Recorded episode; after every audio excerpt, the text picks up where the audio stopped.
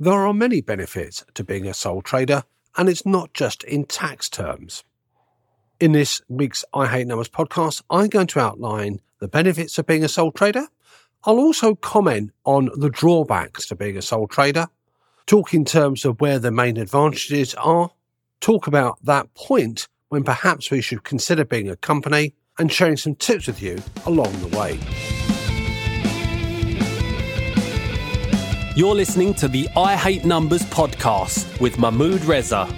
The I Hate Numbers podcast mission is to help your business survive and thrive by you better understanding and connecting with your numbers. Number loving care is what it's about. Tune in every week. Now, here's your host, Mahmood Reza.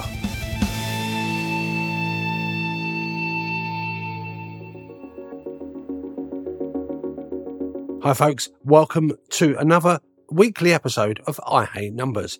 This is the podcast that has got a mission to help you make more money in your business, to increase the level of financial awareness and literacy that you have, to help you win more battles than you lose for what goes on between your ears, for you to save tax, save time, and have the business you aspire to. Pretty good combo, if you ask me. Now, choosing the right business structure is critical for any business, any entrepreneur in the United Kingdom and around the world. I'm going to be focusing most of my comments onto the United Kingdom, but there are lessons we can take away from this for the rest of the world outside the United Kingdom. Limited companies have that kudos attached to them.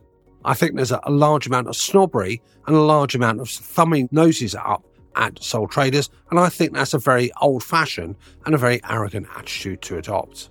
Now, limited companies have their advantages, but operating as a sole trader also offers immense benefits as well.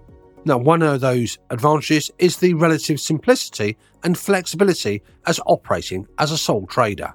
Now, just as a jargon alert here, by the way, when we talk about sole trader, we're talking about an individual who's classified as the proprietor of that business. Sole traders can still engage staff, take on freelancers, and have staff under PAYE, but the actual ownership, and I use that in a very loose sense of the word, is down to one individual. Now, the formalities in terms of starting up that business is relatively light touch. You have to complete a form and register with HMRC in the United Kingdom. Unless you are planning to use a name that conflicts with anybody else, there's no legal requirement to register that name. There's no contracts of employment you have to draw up between yourself and your business. And the admin tasks in terms of filing accounts to Companies House and its statutory register are not necessary. So the amount of compliance work, the amount of regulation that governs sole traders is much less. And that's going to be a great thing, certainly for a business that is starting on its business journey. The ease of setting up, the costs of formation are quite negligible. And once you've done that, a few bits of filling in forms, up and away you go. So that complex procedures is not going to weigh down heavily. You can make your decisions independently. You don't need to consult with other directors or shareholders. You are the boss. You're the one who's going to make that ultimate final decision. So that ease of response, that speed of response to changing conditions is much easier as a result. A second reason for recommending a sole trader structure is the privacy and autonomy that attaches to a sole trader business. Now, if you are a sole trader, the upside is that you have a greater degree of privacy. No one apart from HMRC is entitled to look at your figures, is entitled to look at your accounts. Those aren't disclosed to members of the public. You may have to use them if you're applying for any funds or loans, but in terms of that level of scrutiny, oversight is not required if you're a sole trader. Limited companies, by the way, have to publish their accounts, albeit in a bridge form, if they're below a certain size, and publish those at Companies House. So some of that information is in the public domain.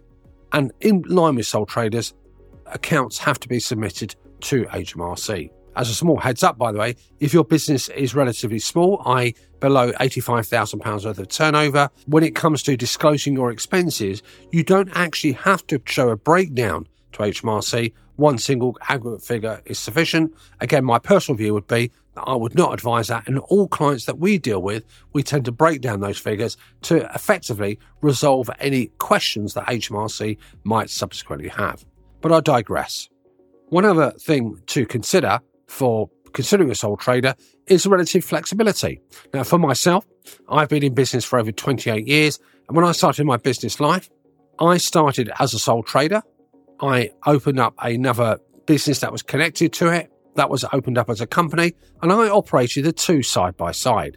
A sole trader business suited my purposes, both in terms of tax efficiency, both in terms of flexibility, both in terms of the degree of privacy that was attached to it, which I wanted at that time. And when the time was right, I converted that sole trader business into a limited company.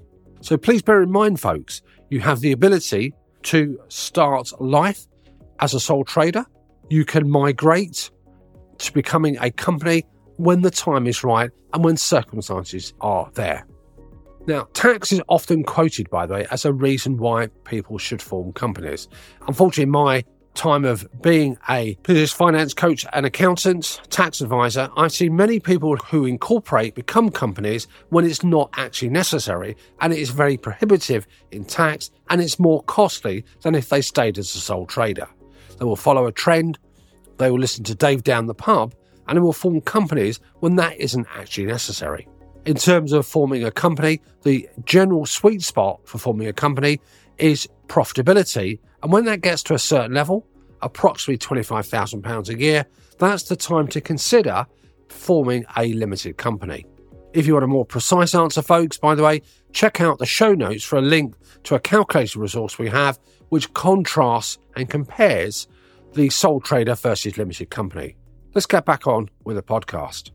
So, certainly in tax terms here, and the reason why that might become a sweet spot figure is because when you're a sole trader, and this is a drawback, the profits that you generate, all of those profits that are considered tax profits by HMRC are subject to tax.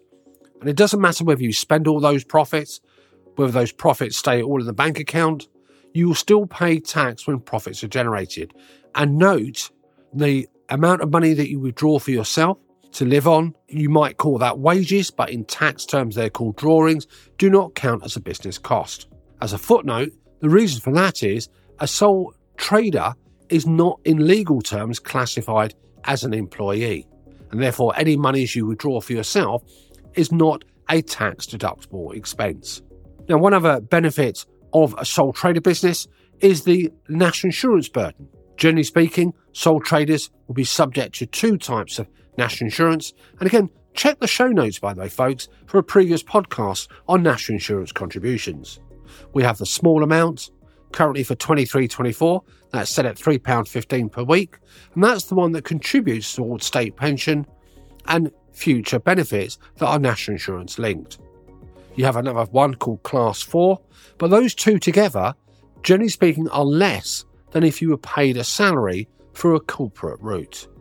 If you're sitting here listening, folks, by the way, and thinking, Mahmood, you're talking tax, we'd love to hear more, check out some previous podcasts and stay tuned and listen as I talk more about tax in a future podcast episode.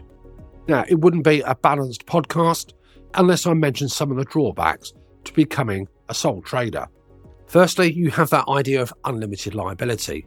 So, if you make contracts if there are any exposures to any legal actions, as a sole trader, even if it's your business name that interacts, you as an individual are personally liable for any misdeeds, any breach of contracts, any debts that accrue, any liabilities that may arise through any misaction on your part.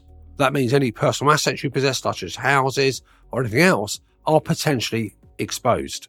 If you're a corporate, if you're a C company, as they would call it in the States, or a limited company, then it's the company that is that legal entity. And as long as that company is the one that's engaging with the clients, with the suppliers, with third parties, it's that entity that is legally liable. Some people, again, will see sole traders of having limited growth ability a lot of investors will not invest in sole trader businesses. They prefer to invest in companies. There are practical reasons for that, by the way, because of the shareholding and the ability to acquire shares in an entity. A sole trader business, generally speaking, rightly or wrongly, tends to be less investable in.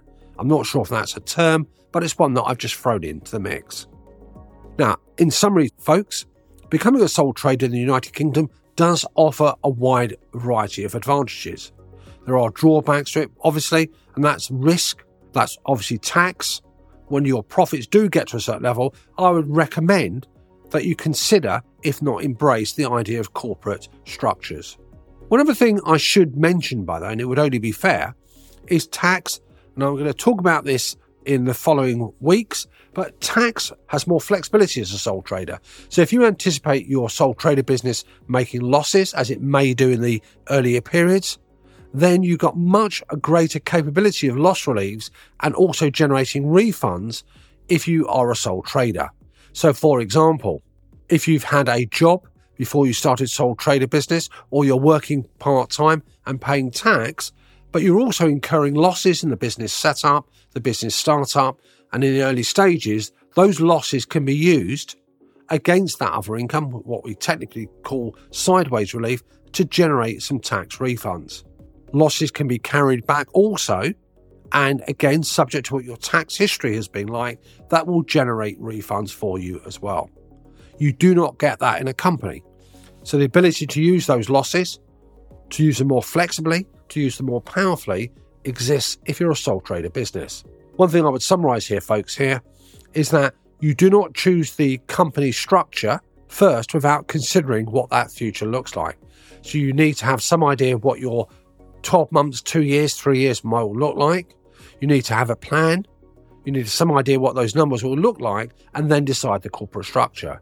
If you're not quite clear, unless there's any specific reason not to do so, then I would always recommend start off as a sole trader, monitor the situation, and if you need to change to a company, then that is relatively straightforward if you've got access to the right support team. Folks, I hope you found this useful. I hope you got some benefit from this podcast. If you do, I'd love to hear your feedback. Give me some comments as well. Share it with those who you feel will benefit from that. If you feel you need some support in this area, then check out the show notes, check out the contact us page, and we'd love to hear from you. Until next week, folks. We hope you enjoyed this episode and appreciate you taking the time to listen to the show. We hope you got some value. If you did, then we'd love it if you shared the episode. We look forward to you joining us next week for another I Hate Numbers episode.